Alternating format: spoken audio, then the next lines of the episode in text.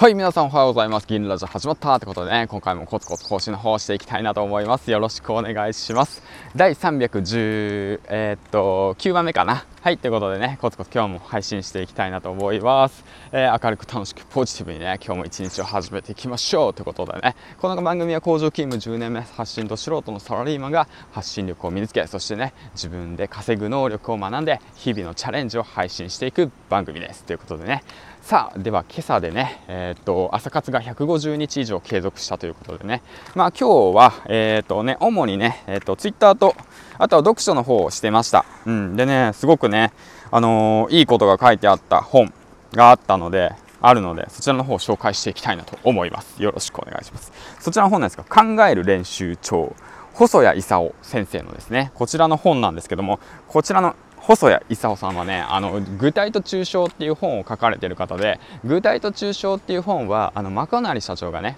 YouTube の方でも紹介している本なんですけどもそういった本を書かれてる方です。でこれね本当に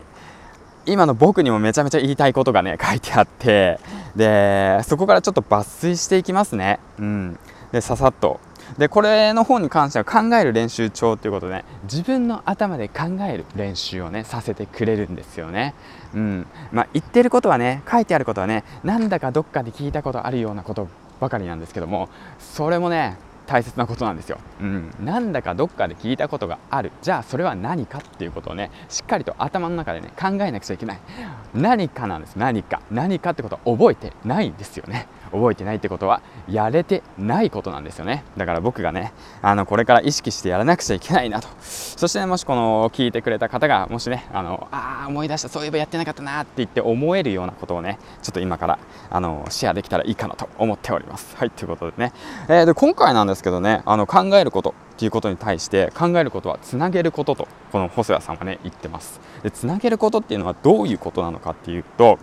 うん見えない世界と相手の、えーと、あ見えてる自分の世界と相手の見えない世界、うん、見えてる世界と見えない世界をつなげることなんですよね。想像するっていうことなんですよね、うん、だからまあ例えばの話僕がこれを今話してるってこと話してる相手は誰なのか見えませんよね僕からは。だけれどもそれをしっかりと想像するっていうことが大切なんですよね。僕は誰に対してあなたは誰に対して何を話してるのか何を伝えたいのかっていうことをねしっかりと考えるっていうことがね大切なのかなと思いました。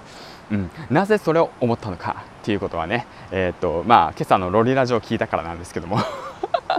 そうなんですよね。自分が話したいことを話したところで相手にとってはそれが何なのかがわからない可能性の方が高い。だからしっかりと想像力を発揮しましょうねということをね書いてあったんですけども。まあ僕の中でねすごく良かったなって思ったことをねツイッターにも上げさせてもらったんですけども、えー、読み上げていきますね。考えるとはつなげること。でつなげることにはたくさんの種類があります。原因と結果をつなぐ因果関係部分と全体をつなぐ全体俯瞰手段と目的をつなぐ手段と目的の関係現在と未来をつなぐ未来予測現在と過去をつなぐ因果関係。えー、とあ同じか、うん、具体と抽象をつなぐ具体と抽象。主観と客観をつなぐメタ認知。自分の世界と相手の世界をつなぐ他者の視点で考えること。こちらのね、あのー、ことを意識してつなげることを意識してるっていうこと意識するってことなんですよね。そして考えるとは向こう側から見るということなんですよ。だからあれなんですよ。考えることの原点に自分中心の思考から抜け出すことっていうことがね大切なことだなって言って書いてあってまさにその通りだと、うん、その通りだと、うん、そうなんだよね。そこから抜け出さなくてはいけないということでしっかりと頭に叩き込んでいた朝のえーと、活動でございましたということなんですけども、まあ、この中でね僕がね、うんまあ、一番意識しなくちゃいけないなって思っていることが